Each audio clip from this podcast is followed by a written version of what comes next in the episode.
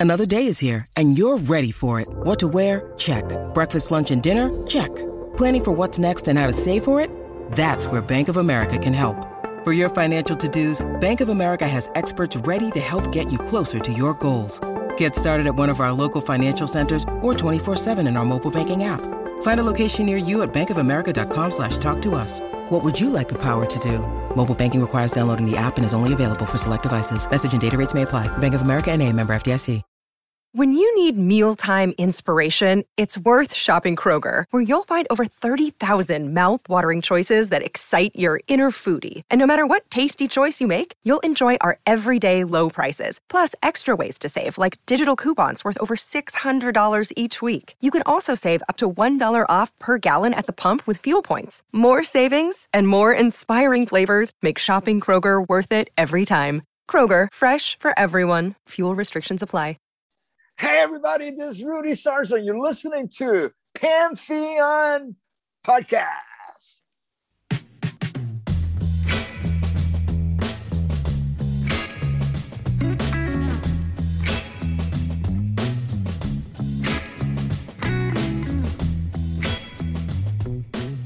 Hey everyone, thanks for joining us. Today we've got the legendary Danny Kortchmar on My Rock Moment, though he is known to many just as Cooch. And Danny holds many titles. He's a guitarist, he's a songwriter, he's a producer, and he's also been part of some of the most iconic albums in rock history.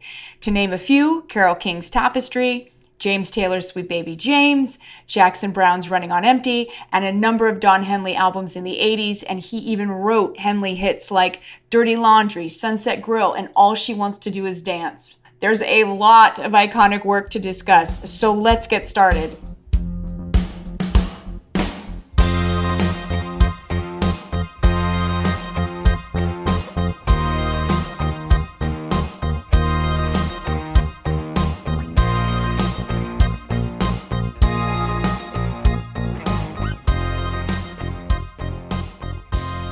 Danny, Cooch Kortchmar, thank you for being on today. My pleasure.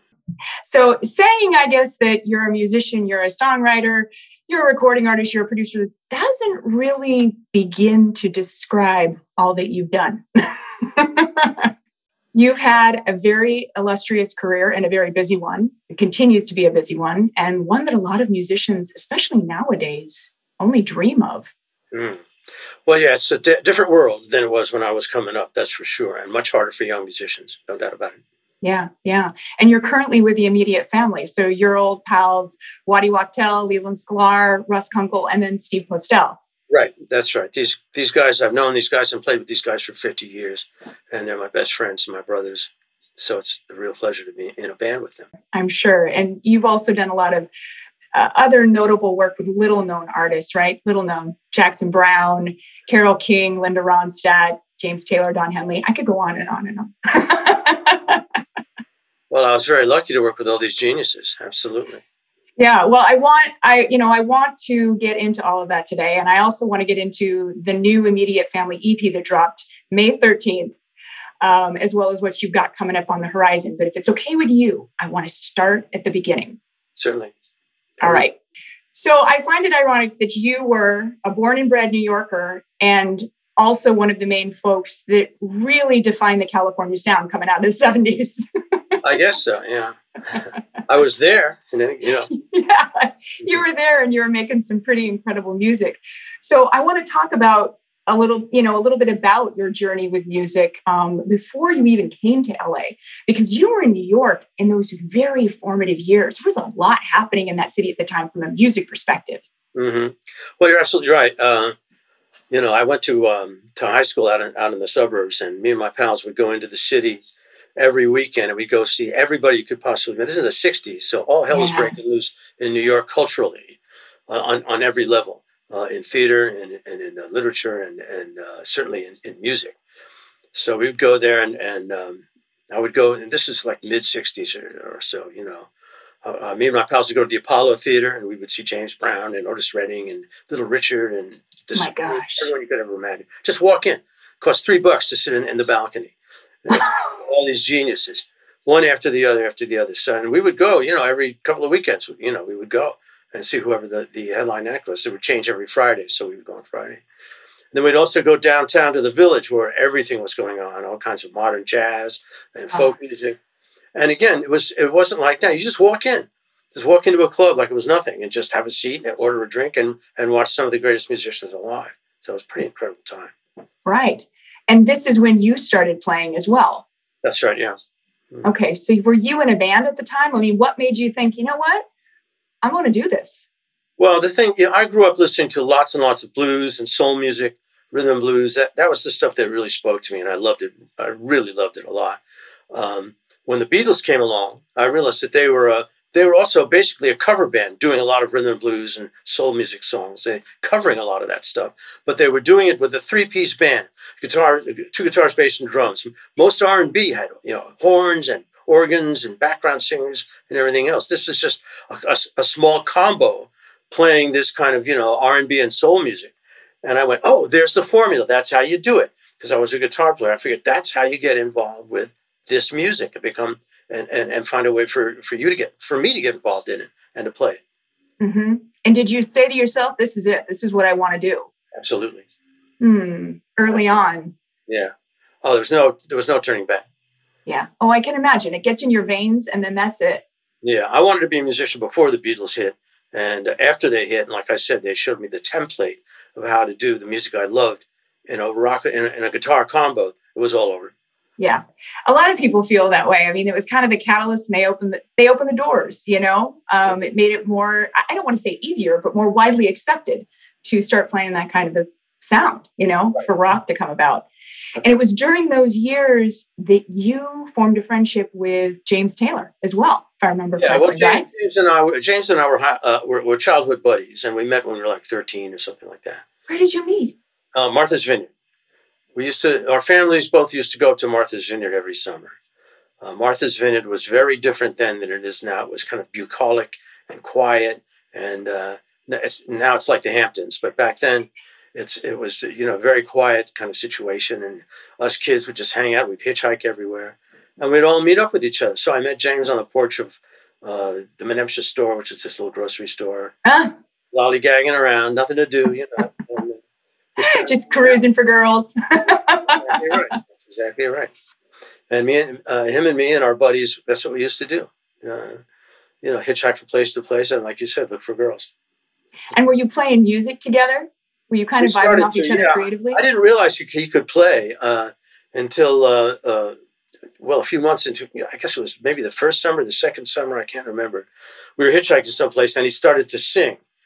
And I whipped around and looked at him because I knew what good singing was, uh, having listened to all this soul music, like I said. I said, wow, you can sing. Oh my God. I didn't know anyone that could sing. And uh, right away, that became the focus of our friendship was music. And we listened to tons of records and we started playing music together. That was it. And then he went off to London. And did you go off to London as well to be a no, I didn't go with him. Oh, no, I went to Los Angeles. Uh, he went to London by himself, and I went to Los Angeles. And why did you go to Los Angeles if so much was happening in New York? I mean, okay, let's just set aside the weather. but there was a lot happening in New York. Why did you decide to? Well, there was uh, perhaps a lot happening, but for instance, in the uh, session scene, it was a closed situation. You couldn't get in. All the seats were taken. The people that were doing all the all the oh. gigs, there wasn't like a, a an open situation. You know, New Yorkers hold their cards very close to the vest. There's a tr- tremendous amount of competition for musicians in New York. Sure. And, uh, you know, uh, LA was a more open scene and more rock and roll. That's the other thing. Most of the gigs in, in New York were uh, um, playing in pit bands or, uh, or doing jingles, mm-hmm. or playing in cover bands, and stuff like that. And right. LA was more, uh, oh, let's, you know, uh, way more of an open scene, which I found out as soon as I got there. And it fit what I wanted to do much better than New York. I still love New York and I'll always be a New Yorker, but uh, it was a good, it was a good move on my part it was a good time to go. And this was what, like 67, 68? Yeah. yeah. So it was a bit of a free for all in, in LA at that time. And did you, you came out with a band, I think, right? Yeah, that's right. I joined up with a band called Clear Light. They needed a guitar player. So I kind of joined them for, they were on their way down. They were well, were thinking of leaving anyway. And that didn't last very long, but it got me to Los Angeles. Mm-hmm. And uh, when I was out there, I started to meet, I lived in Laurel Canyon, me and my wife at the time. So, uh, Wow. We started to meet everybody that, you know, everyone that was up there. Everyone knew everyone. Everyone was trading ideas. Everyone was listening to music. Everyone was bringing their new song. Uh, me and my wife were sharing a place with a guy named Barry Friedman who worked for Elektra Records. And so people, Barry knew everybody, and people would come by. Crosby would come by. Joni Mitchell came by, and that's where I met Jackson. All these people, and they come by, and there was always guitars, and and uh, you know, people would just exchange ideas and, and trade songs and like that. It's a very open scene.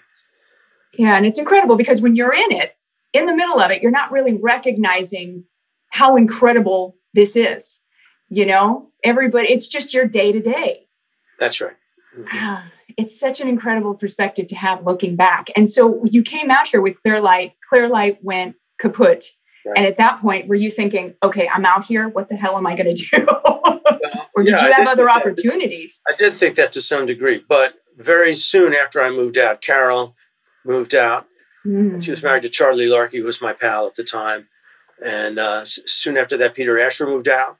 So now I got some buddies. We all knew each other, and we all started to kind of spread spread out, you know, and, and uh, meet more people. I introduced Peter to Carole, uh, and uh, you know, everyone knew. Like I said, everyone knew everyone else, and right away we started. So Carole wanted to make a right Lou Adler uh, convinced Carole to make an album, but she didn't want to be like she, she wanted it to be under the rubric of a of a band rather than her name as, as the front thing.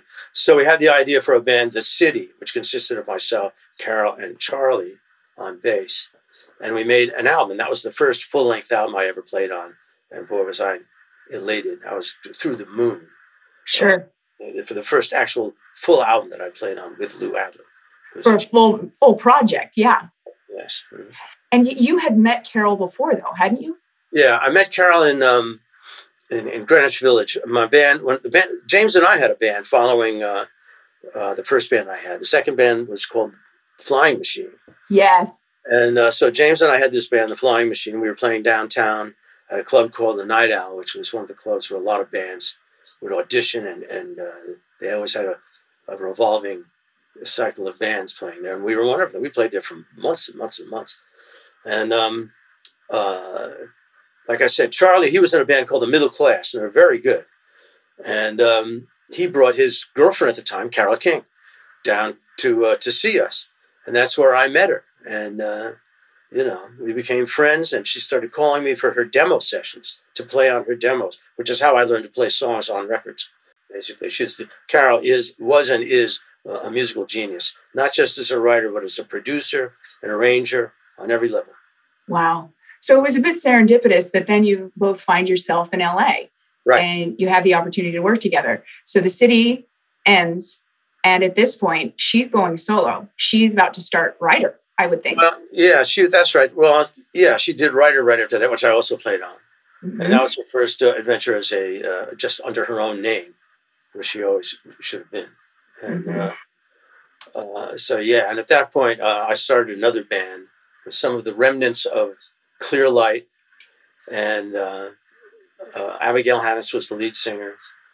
And uh, we we had we started a band. We started playing clubs all up and down LA. We played every place. We played biker bars, gay bars, teen nightclubs, alcoholic bars, uh, discos, everything you can imagine, up and down, up and down the coast. What was the name of that band? Joe Mama. Joe, Joe Mama. And how long did that last for? You were doing this while you were working with Carole and everything? Well, this was after Carole. Carole didn't want to go on the road, see. Mm. Uh, so at that point, we had to do something. So we started this band. We didn't even take it that seriously. It was just fun. And we were playing all these clubs, and it was fun. We were, we were having a ball. Listen, I loved every minute of it. Sure. I didn't. I didn't think, oh, this is such a drag. We have to play these shitty clubs. I was going, this is fabulous. I love it.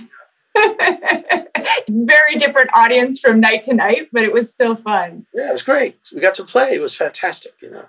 So uh, we got a deal with Atlantic. We made a couple of records, and uh, that was the scene then. But at the same time that was happening, James made his first album that I played on. Well, his second album actually, Sweet Baby James, which I played on, and uh, Carole made her Tapestry, which I also played on. And uh, at that point, all hell broke loose. No kidding. I mean, back to back. How was it working on? And, and I want to ask about Tapestry, but how was it working with James on on uh, Sweet Baby James? Well, it was, it was great. You know, the songs were terrific. Peter, well, you know, I loved him and I knew what he was all about. I knew his DNA kind of. Mm-hmm. Mm-hmm. And Peter Asher was a genius level producer who knew to keep it spare, keep James in front, and everything else is in the back. Not don't clutter it up. And uh, so we all followed that uh, that pursuit, and uh, it was always great. But James is a genius. It was always great playing. Yeah, yeah. And that album was incredible. And I had read somewhere in the Fire and Rain song, when in that line, Sweet Dreams and Flying Machines was a reference to the band you were in with him. Is that wrong? Is that a total myth? No, that's exactly right. Oh, okay. I thought, is that true? I gotta ask. You can't you can't believe everything you see on the internet. It is true, absolutely. Yeah. That song, "Fire and Rain," is a song he wrote down exactly what happened. Everything, everything in that song is something that was happening to him at the time, and that's the way he wrote then and perhaps now too. So it's all literal, you know, pretty much. You can learn more about James by listening to his songs than you can interviewing him or having a conversation with him. Interesting. If you don't know him very well. Right. Yeah. Well, Fire and Rain, every time I hear it, I don't care how many times I've heard it over however many decades, it still makes me cry. Yeah, it's a You know, I- fantastic, brilliant, brilliant song. it is a brilliant song.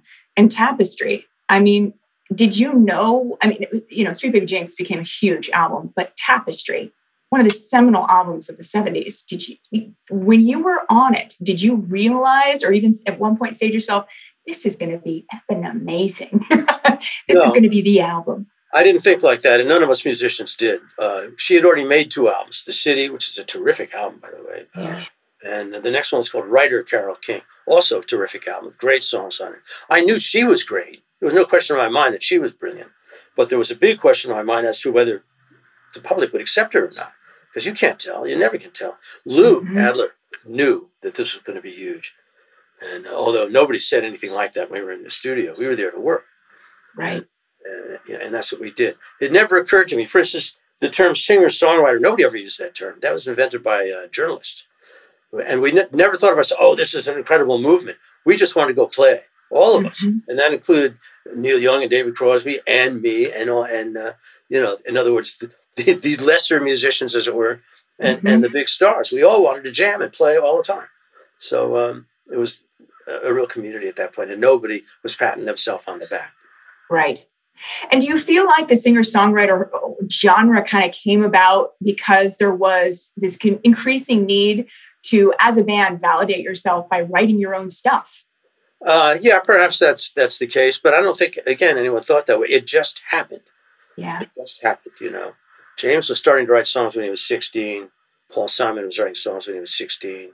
Dylan, Bruce, all of them, and so it was uh, just a, a, an extension of what was going on, you know. But it was nobody sat down and decided how it was going to be. It just evolved. Yeah. Yeah. It's funny. It's always in retrospect, right? That you look back and you're able to point the magical times, the genres, how everything evolved. Right. I would say that's. That's that's for critics and, and journalists, and, and not for musicians. Musicians are, are supposed to just play and write and create music. Yeah. Hey guys, we're going to take a quick break to hear a word from our sponsor. We'll be right back. Hello, Pantheon podcast listeners. Christian Swain here to tell you more about my experience with Raycon earbuds. Our family now has three pairs of Raycon earbuds around the house, and my wife just grabbed a pair of the Headphone Pros to replace some headphones from a company that was double the price. And yes, she loves them. Now, if you haven't pulled the trigger on a pair of Raycons, or even if you have, but you're in the market for another pair because they're just that good, well, now is the time to check them out because they just launched their upgraded model of the best selling everyday earbuds. With Raycon's upgraded everyday earbuds, now you also get active noise cancellation, ergonomic design, and multi point connectivity that lets you pair with two devices at once. New quick charge function, three customizable sound styles, plus awareness mode. Available in a variety of vibrant new colors to complement any and all skin tones. I even have a pair of earbuds in a cool green color. I have tried just about every earbud known to humankind, and these Raycons are fantastic.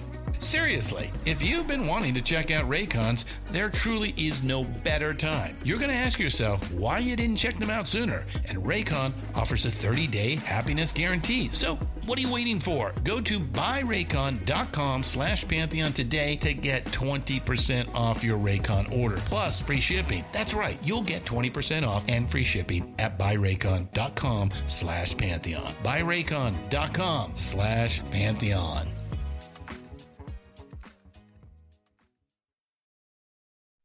Okay, guys, let's get back to the interview.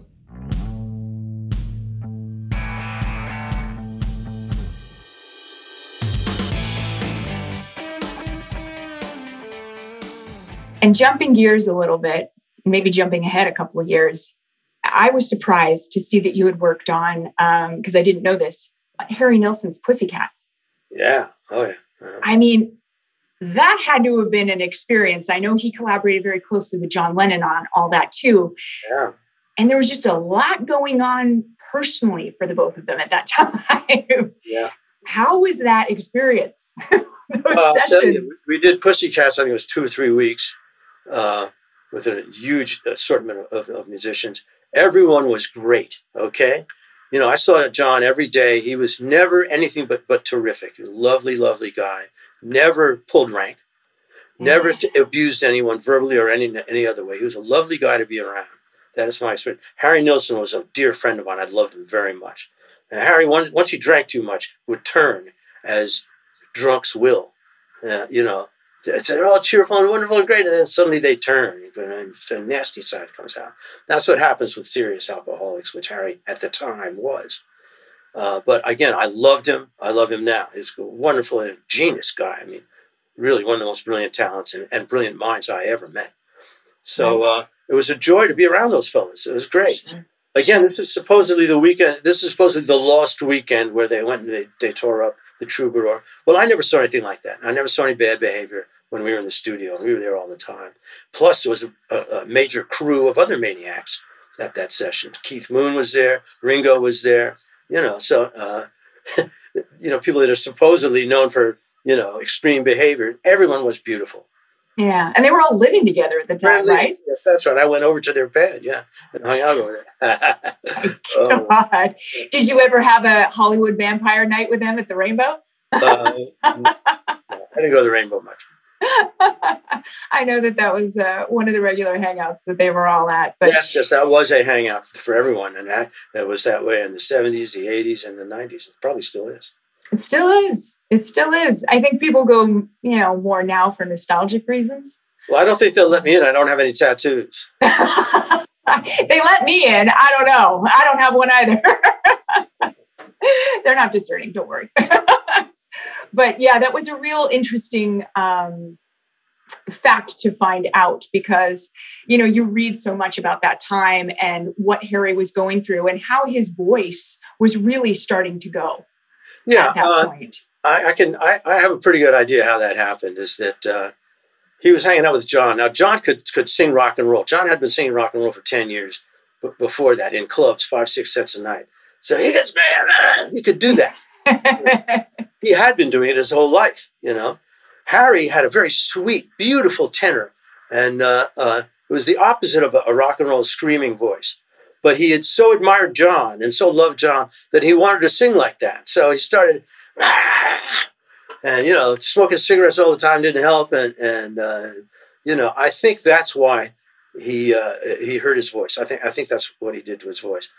He, le- he left that beautiful uh, uh, tenor that you hear on his early records because he wanted to be a rock and roller like John. Oh my gosh. That's, that's what I think happened. Well, it makes sense. It makes sense. You think it was just, you know, straight drinking or whatever, but it, yeah, I mean, he was doing he wanted, he wanted he to sing like that. He wanted to sing like that. That real. Ah! well, he got it. He right. got it.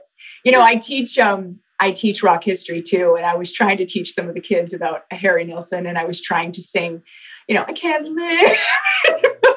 and they looked at me like literally a cat was dying, and no pun intended. And I thought, you know what, we'll leave that to Harry. But I had shown them like, you know, how his kind of his voice had changed over the yeah. years. And well, that his his can't live is a great example of an amazingly beautiful voice he had, stunningly beautiful and we all loved him and admired him. I, I loved him before I ever met him. I thought he guy was a genius and absolutely brilliant. Yeah, brilliant guy, I guess, intellectually, talent wise. Yes, and once I met him, I realized what a, a supreme intellect he had. He was very, very smart, very well read, highly educated, self educated, and highly educated. Yeah, wow. another one gone too soon. Very definitely. And you worked with um, Crosby and Nash. In fact, I read that you, one of the first people you met was David Crosby when you That's came right. to LA. Yeah. That guy is everywhere. I, I, think I've talked to a couple other people that said the first person, first celebrity I saw was David Crosby. I'm like, Jesus. it's all over the place. What a lot of people don't realize about Crosby because he gets a lot of bad press is that he was a very, very loving and generous guy to me. And uh, amazingly, when I spoke to Waddy, my pal Waddy, who was in a band with me, he was one of the first people that he met. Crosby was one of the first people Waddy met when he came there. And he was lovely to Waddy. He was absolutely lovely to me, the sweetest guy in the world. And uh, so, you know, the stories you hear about the bad behavior are mixed, mixed reviews, I would say. My experience with him was not that at all. Was that he was a, a really terrific, generous guy. I mean, look, it, it was a crazy time. People were doing a lot of drugs. People loved to write about the bad stuff. Mm-hmm. I mean, you can consider yourself to be a good person and you're probably going to, excuse me, but probably going to fuck up quite a bit. And there's always going to be people there waiting to write about it, right. you know? Right. And I feel like he got a little bit of that, but he's an interesting guy for sure. Yeah. And it's it's it's great that you got to work with both uh, him and Nash because I feel yes. like Nash is one of the nicest guys in the industry. So I hear. Absolutely, it was a joy and a delight working with those fellas, and they were wide open. They really encouraged all of us to, to go get it, to go for it on stage. Yeah, they were pros at that point. Yeah, and they really meant it. They were really sincere. I was a joy playing with them. I loved playing with them. Yeah, David Crosby still sounds amazing. His yeah, voice, his voice is still intact, although he's, he's he's at this point elderly, and I just read that he doesn't want to tour anymore. Mm, yeah, it's too bad, but he still sounded good. He had a great run. Yes, yes. And oh, speaking of run, um, I wanted to ask you about Jackson Browne's Running on Empty, mm-hmm. how that was to record that album, because I know you did it all from the road and it was all new material, right? Yeah. Mm-hmm. Well, you know, uh, he had this idea, Jackson, he wanted to go out on the road and, and, and uh, debut new material on stage. And to do this, he felt he had the, the best guys. We were considered, me, Russ and Lee, and, and Craig Doerge, we were known as the section at that point. Yeah. And uh, we were considered like heavy duty cats, or at least Jackson thought we were. you were. So he uh, came up with enough money to pay us. At that point, we were making pretty good money because we were in demand. right? He came up with the money to pay us, and, and we started to rehearse and um, play some of these songs for the first time. And I think it was Russ's idea who said to Jackson, "Hey man, why don't you just why don't why don't why doesn't this album just be all new material?" And Jackson said, What a good idea. So all the songs are kind of about the road experience. And they certainly were all recorded on the road. They recorded in, in, in uh, backstage, they were recorded in hotel rooms, on the bus, uh, and just live off the stage. Some of the first gigs we did, that was the, the takes that you hear on the album, all the way through, no edits, and bang. Incredible. Did you play guitar and co produce that album? No, I just played guitar, but I, I wrote a song on there uh, called Shaky Town that Jackson recorded because it was kind of about the. Uh, so I was lucky to have, you know, it's pretty great when Jackson, who I consider one of the great songwriters of our generation, without question, does one of your songs. It's pretty pretty great. No kidding. No, you've wrote some wrote some incredible ones, and I love Shaky Town. Yeah. But how was that recording in a hotel room or at the back of a? How the heck do you even do that? well, you have to be dumb, you have to be dumb, stupid, and ignorant, uh, which we certainly were. Uh, we had uh, with us we had the great Greg Ladanyi, and and Ladanyi nothing phased him. There was one time when we cut, I think Shaky Town was. We uh, we were staying at a Holiday Inn, so Jackson rented a room or a couple of rooms that connected with each other. We went in there and removed all the furniture out of one of the rooms into the other room. Ladanyi moved the tape machines into the other room, ran this snake from there into the room that we'd cleared out. We lifted the bed up and put it against the wall uh, and the and the mattress. That's where we set the drums at. that. I think Jackson sang it in the bathroom, and we hit it. We, wow! And then how was the audience reaction? I mean, this was all new material. that's the, that's that's an interesting thing. They reacted the same to "Running on Empty" the first time we played it as they did after it was out and we toured and it was already a hit. In other words, they responded to it like they knew it and loved it already immediately. It was really something. And, it, you know, it really lit Jackson up and made him feel like, gee, I, I can do this. I get away with this, you know. Yeah. And, uh, and his new tunes, they responded just as enthusiastically to his new material as they did to his hits, you know. Incredible. They were devout Jackson fans. Yes, yeah, they loved Jackson, not not one song or or you know whatever his number one hit was. They loved him, and so they're ready to go wherever he wanted to take them.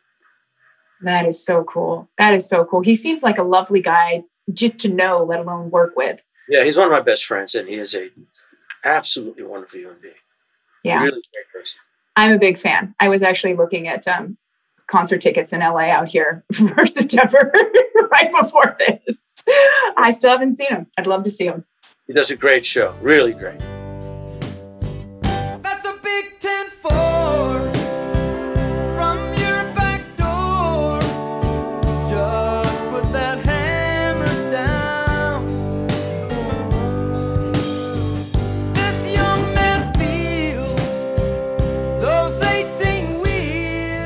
And from there, I mean, because you hit everybody that was anybody at the time, you played with Linda.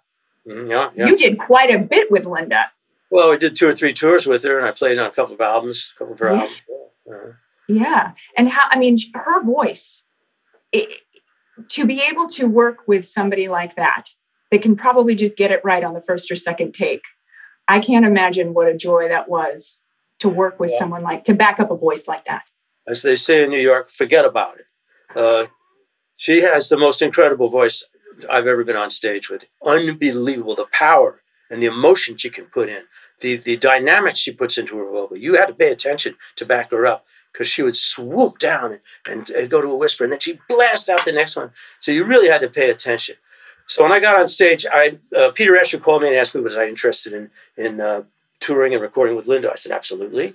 Uh, he sent me then the the you know the mix the mix off the front of house so I could learn her show. So I had it in my car and let's do it over and over again. Kind of learned what I was going to do and went to the first rehearsal. And as soon as she hit, we did "It's So Easy to Fall in Love." It's so. As soon as she hit that, it was like the loudest thing I ever heard in my life. It cut through everything. Like, yes, you know. So I'm going to turn my amp up. It was one of the first times I was able to do that, and uh, I loved playing with her. And also, she's very, very, very smart individual. Very smart, very talented. She knows her stuff. She's an extraordinary woman. I've gathered that. And I thought to myself, as a musician backing her up, to Mm. have to kind of ride that wave with her and her voice. There's nothing steady, and I say I say this in the best way. There's nothing steady about it. She can go up and down, and uh, you know, sideways. I mean, it, it's incredible to me. I've always loved her. Well, And she is a brilliant, brilliant, brilliant artist. Also, the way she keeps changing uh, styles, not not styles, I should say but genres. She can sing Genres. opera. She can sing rock and roll. You know, she can sing these those beautiful Mexican ballads, which are gorgeous.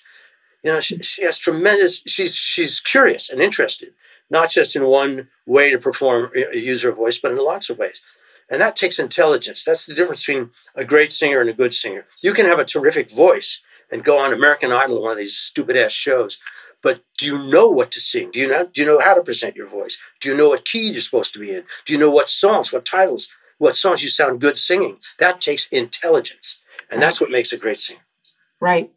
No, I mean, to do something like that takes incredible an incredible amount of courage to step outside that genre, to try to appeal to a whole new found fan base, courage and confidence to know that you can do it. Well, she kept her Um, fan base, so they went with her Yeah. on all her ex- excursions, as they well they should, because they trusted her. hmm exactly. And her voice. They bought into her as a talent. And no, very interesting stuff. And I know you did, I know you did her music video. What's new? You played her love interest. that had to have been fun. It was. I was very uncomfortable, actually. You know, I wasn't used to being in the camera. I didn't. I had no idea why she'd call me. She thought I'd look good with a fedora. I was actually You wearing my did. back at the time, and uh, so amazingly, she called me down there. I did the best I could. I was actually really nervous, way out of my comfort zone. You know, I adored Linda then and now, but but uh, I was I was kind of nervous about it. I'm sure. I'm sure you did a great job. You did a great job. And then you moved to Don Henley in the 80s. And I mean, your body of work there and some of the best songs, Dirty Laundry. Mhm. my God, you know, I just remember Dirty Laundry was used over and over and over during the O.J. Simpson trial too. Sure. I, I, because I, was, I was a young girl, and you know, you're watching all this on TV, and they would, they would play that song, and I'm like, that is one incredible song. But my mom had had the album too growing up, so we were listening to all that stuff, and I'm like, Sunset Grill, Dirty Laundry. I mean, some of the songs that you, all she wants to do is dance. Mhm. Such good music. That was all you. Thank You so- wrote those I did. Yeah. With Don. with Don. That had to have been an interesting experience because he's coming off the Eagles. He's now trying to reinvent himself as a solo artist. Mhm. The thing is that Glenn had made a solo album. Uh, the Beatles were not talking to each other. and Glenn had made a solo album. It was called No Fun Aloud. I played on that, in fact. me, and, me and Russell played on that. And um, so now Don wants, he figures he's got to, he has to make a solo album now. So he talks to a lot of different people, He had, had a lot of different people coming up to his place to discuss it. And I knew he was going to call me, and finally he did. I went up there, and after a couple of hours, he asked me to work with him on his album. To which I said, absolutely, of course. Game And It was great working with him. He's got two things. One, he's a very, very smart guy, very smart, and he's and he writes wonderful lyrics. But he also has a voice, an R and B, a soul voice like you can't believe. One of the, my, one of my favorite singers ever, ever in life. So uh, what an experience, you know. Uh, it, it was incredible. It's great. I loved it, and I got kicked upstairs to producer at that point. So Incredible. Because you were on three albums. yeah, I, I worked with him on three albums. Yeah. Wow. And I mean, that must have been a bit of a game changer for you too, from even a career standpoint. I mean, going in a different direction in the 80s. Yeah, it was. You know, I realized pretty quick in the '70s that I really didn't want to be a session musician. You know, I when I did when I was a teenager, I did. I wanted to be like Steve Cropper in, in you know in Memphis or or uh, you know guys that got up every morning, went to the studio and played soul music all day long. I loved that idea. But on the other hand, going and doing Re- Helen Reddy dates and and uh, you know d- dates for mediocre singers, and I, I, I realized very quickly this is what I want to do. I, you know, I want to make history Yeah. And uh, uh, I want to play. Also, I was really spoiled at that point because I've been playing with Jackson and James. I knew what great songwriting was, so I was I had an attitude at that point. I was going, "Well, this this song is shit. What am I doing here?" You know, and uh, you know, so I I didn't have a good attitude, and, and never meant to be a session guy along those lines. Now, my buddy Lee Sklar is one of the best musicians in the world. He can sit down and play the bass, play anything, can read any chart, can play anything, and that's what he loves. He doesn't want to produce. He doesn't want to write. He doesn't want to sing. He, he just wants to play the Just bass. wants to play. With me, I always wanted to. uh, I always thought I'd probably be a good producer, and I ended up doing some production, as we know, and and songwriting. I was always writing songs, and once I started to be able to collaborate with Jackson, for instance, and uh, you know, and with, especially with Don, now I'm collaborating with a guy who's like one of the top top guys in the world, and Yeah. uh, at that point, I forgot about doing dates. I said, you know, later for this, this ain't for me. I'm just gonna work on uh, with- Don and with people of his ilk, if possible. Right. And to to have someone like you be honest and keep them in check and say, hey, by the way, this song is shit, Mhm. it's probably, you know, something that they would want. Right. Well, the thing with well, you know, again, I don't. That wasn't my style. I was on telling people their song is shit. my my thing was to see, can I help? How can I help? yeah. That was my my uh, uh, my feeling as a musician as well. Uh, we were taught that from Peter Ash. We were taught to think as sidemen. We were taught to think like producers. What's going to help the record? What's going to help the singer? What's going to help the engineer, for that matter? You know, what's going to help? Play something that's going to help. You're not out there for Mhm. yourself. You're out there to make someone else look good. hmm And that was drilled into us, and we were good at it. Me, Russ, and Lee, and Waddy, we were all real good at that. We know how to play songs, Right. and that's not the case with every, uh, especially young musicians coming up now. Sure, sure. It's a little different. And you did um, one story I, I want to touch on because I thought this was hilarious. Now, in 1990, you co produced and you played on uh, Bon Jovi's number one album, Blaze of Glory. hmm And I know he had told you, loved that song. Oh, God, the, the whole album was so awesome. And I remember the movie. Um, and he had told you that he wanted Jeff Beck to play. Right. And you had told Jeff Beck that you were in Spinal Tap as well, because Jeff kind of came in because he's Jeff Beck. You Right. know, I mean, he's a pro, he's an icon. Um, but he warmed up a little bit when you told him that you had been in uh, Spinal Tap. well, it's funny because you know once uh, the word spread around L.A., we were at A and M Studios, which was a big hang anyway. Uh, and once uh, the word spread to that Jeff was going to come in and overdub on this stuff, uh, every guitar player in L.A. was starting to hang out, and you know people that knew Jon or knew somebody that knew Jon, everyone was coming by, and and uh, and of course Jeff is a guy he doesn't care at all about that, does not care, and it's not that he's rude, but he also isn't interested. Yeah, yeah, I know, I'm great, I'm great, whatever. He's more interested in, in hot rods, for instance, you know, than he is in uh, you know, talking to other guitar players. Couldn't care less. so when I, but when I finally mentioned to him that I was in Spinal Tap, he lit up. He immediately lit up and said, "You were really?" the only time he was impressed, the whole time he was there, he's, he's a guy that is not easily impressed or not at all impressed, you know. but that impressed him. So I, obviously, after that, I had to call. Uh, you know, I had to call Nigel Tufnel to come down, my pal. Christopher Guest. I had to call Chris and say, "Oh, you better get down here and say hello to Jeff." So he did. He came down, and that was the only time that Jeff was actually really friendly to anyone. Did he come down in costume? Was he wearing No, no, spandex? he just- oh, I thought that was the best. That was It such really a was. great. Christopher Guest is one of my favorite comedians too, and I thought, oh God, of course he'd be impressed by There, that. Chris is very brilliant. Very, I haven't seen him in, year, in years, but he is a brilliant, brilliant man. Oh, great movies.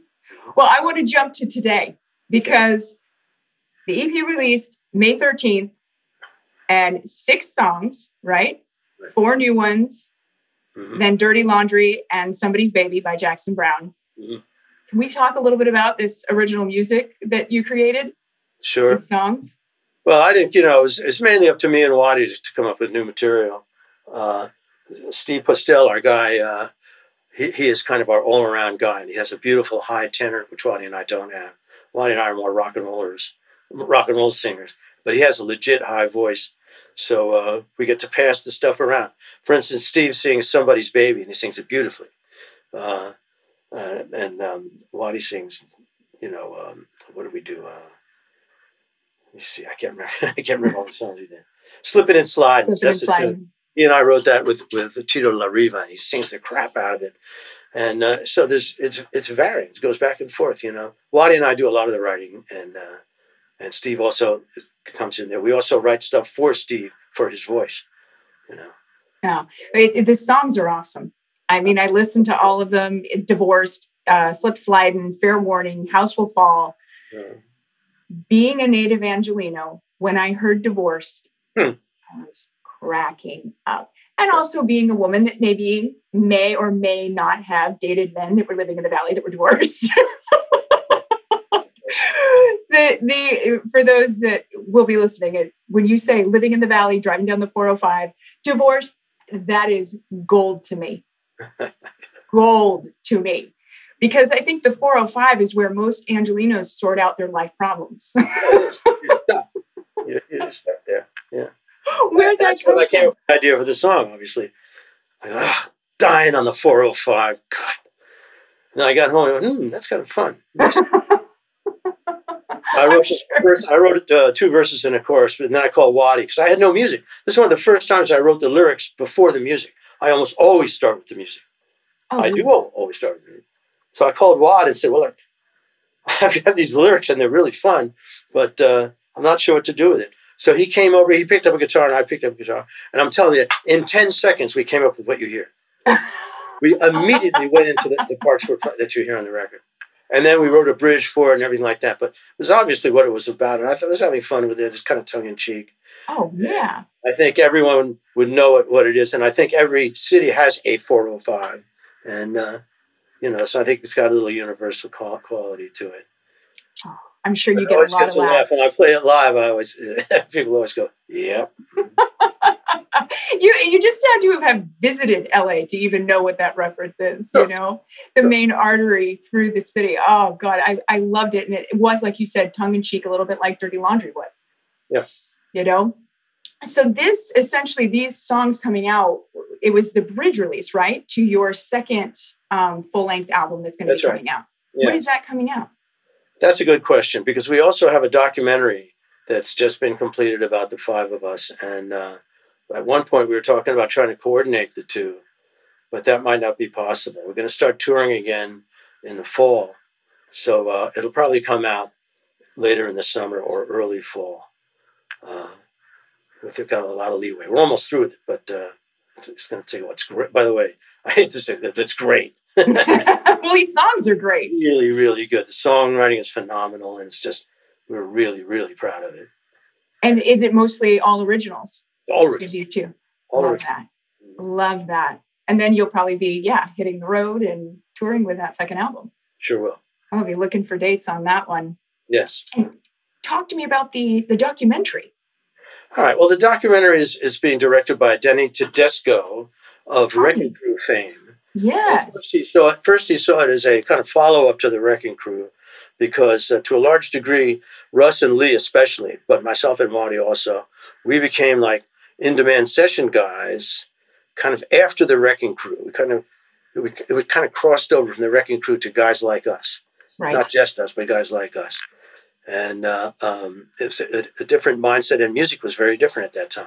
Uh, another thing is that the Wrecking Crew didn't have their names on the albums uh, Peter Asher and, and, and Lou Adler put our names on those albums, Sweet Baby James and Tapestry. Obviously, that was a huge kick in the ass for us in terms of getting called for record dates. Sure. So uh, Sure. that changed, you know, changed everything for us. You know, To get credit. Yeah. So it, would that documentary is coming out when then?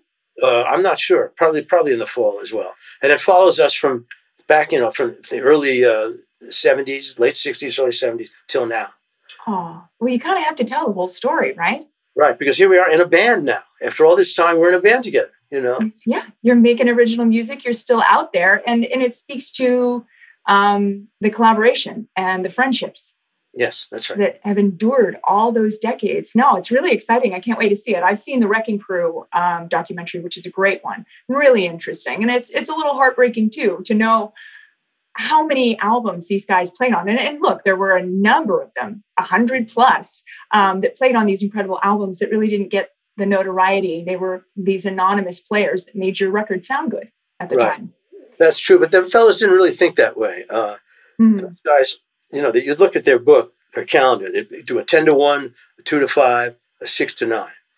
And that's what's written down there. And whatever's on there, that's what they do. Nancy Sinatra, sure. Uh, a Taco Bell commercial, sure. A movie score, sure. It, was the idea of just working all the time. Mhm. And uh, with us, you know, we're like I said, we're, we're, we're rock and rollers. For instance, most of the the uh, wrecking crew are jazz musicians. Uh, all of us are rock and rollers, and we're coming from that place rather than jazz. And um, we also would tour with the artists we played with. Played on a James Taylor record, we go out and tour with him. So it's very different than the wrecking crew. Right. Very, very different uh, uh, culture, I should say, than Right. the wrecking crew.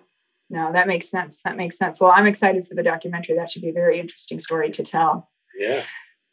So I want to ask you of everything you've done, you know, um, were there any collaborations that you're sorry you didn't get to make? Anybody you wanted to work with that you didn't get to work with? Well, of course, you know uh, that goes without saying. You know, they're, you know, I'm fans of, of so many people, like the people I grew up with. I got to play with Buddy Guy, which is very nice. You know, I didn't get to play with Muddy Waters, for instance, or Ray Charles, or any of the people I grew up with, but uh, I got to play with some of them. And uh, when I think about it now, who would I like to play with? I don't know. I don't know. I really, I can tell you who I like. You know, I like Mhm. Jack White. I think he's just great. Yeah. I like the Black Keys, the earlier stuff better. I like uh, Greta Van Fleet. I think they're Me too. because they Me play too. rock and roll. They- Yes. Um, Yes. and there's some other uh, rival sons are really good. Blackberry Smoke are fantastic. Muse from London are absolutely brilliant. So Mhm. there's a lot of great bands. You know, that, no, well, no, I can't say that. there aren't a lot of great bands. Not like there were because it's too goddamn hard to make a great band now. Uh, um, economic, economically, it's too hard. Yeah. And when you go on the road, you got to you know bring five guys with you, and then guys to set up the gear and knock it down. It's very difficult to keep a band together at this point. Very Yeah. I can imagine. but then it was a lot easier and a lot more fun uh, back in the day. But there are still great bands doing great stuff. Sure. Sure. You have to really want it these days, though. Oh yeah, I mean, you always needed to, but you know, there are certain barriers now that maybe weren't around that's right. 50 years ago. Yes, So, of all the work you've done, and I know I know this is a tough one, and I'm sure you've been asked this before, but of all the work you've done, what might you be most most proud of? You know, I'm, I'm proud of all of them. I got to work with Neil Young on one of his albums. Uh, you got to work with Dylan on one of his albums. I'm tremendously proud of all of that. It was, and not only that, it was a hell of a lot of fun. Yeah. Same thing. You know, people that tell you, "Well, I just do the for the work." Hey, I do this to have fun. I, if it's not fun, count me out. You know, that's the way I feel about it, especially now. And uh, I've had a tremendous amount of fun playing with these geniuses. Look at all Sure. the people I got to play with. And every time I learn something, and every time I would look forward to what are they going to bring out next? What what song are they going to whip out on me next? You know. So all of it was fun, a tremendous amount of fun. I was very lucky, but also I was I was good. You know, I knew how to play songs, so you Yeah. know, uh, uh, the whole thing worked out extremely well, and I'm so proud of, of my uh, association with all these incredible people I got to play with, and I'm very proud of of having the friends I have. James Taylor and Jackson Browne are two very very close friends of mine who I've known basically their whole lives and my whole life. You know. You grew together. Yeah. Your careers grew together. And then, and then my band, Russ Lee and Waddy and, and Steve. These guys are my best friends, and I've known Russ and Lee and Waddy for a million years, and we love each other very much. So, you know, what can, what can I say? I'm proud of all of it, I'm thrilled to death I've been involved in all of it. Yeah. Yeah. No, that's amazing. Not a lot of people can say that. So, Danny, thank you for the time. I really appreciate it. Great, thank you very much.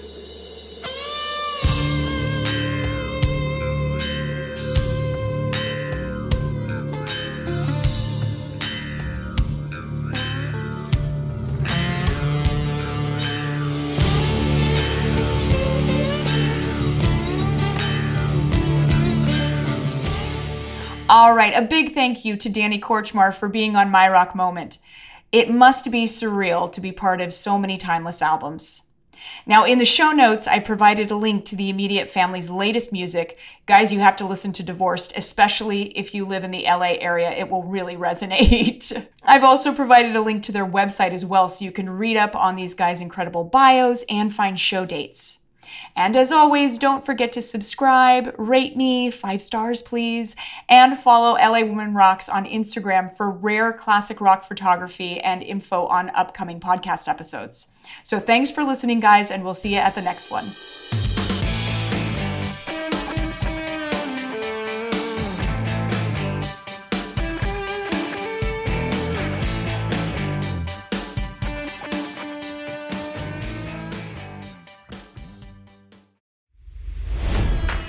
It's NFL draft season, and that means it's time to start thinking about fantasy football. FantasyPoints.com features industry leading experts and prognosticators using proprietary hand charted data to help you score more fantasy points. FantasyPoints.com is the place to go for whatever kind of fantasy football you play. Whether you play fantasy football, daily fantasy sports, or do a little bit of everything, Fantasy Points has the meticulously researched content to guide you to victory. And why wait for the fall? Fantasy Points also covers the new spring football league, the UFL. Join the guru, John Hansen, Scott Barrett, Joe Dolan, and other massive names in the fantasy football universe with an exclusive offer. Use code Pantheon for 15% off any fantasy points package, including the all in package, with access to every article, tool, and data nugget that Fantasy Points has to offer. That's fantasypoints.com and code Pantheon for 15% off at Fantasy Points. Fantasypoints.com, code Pantheon. Score more fantasy points.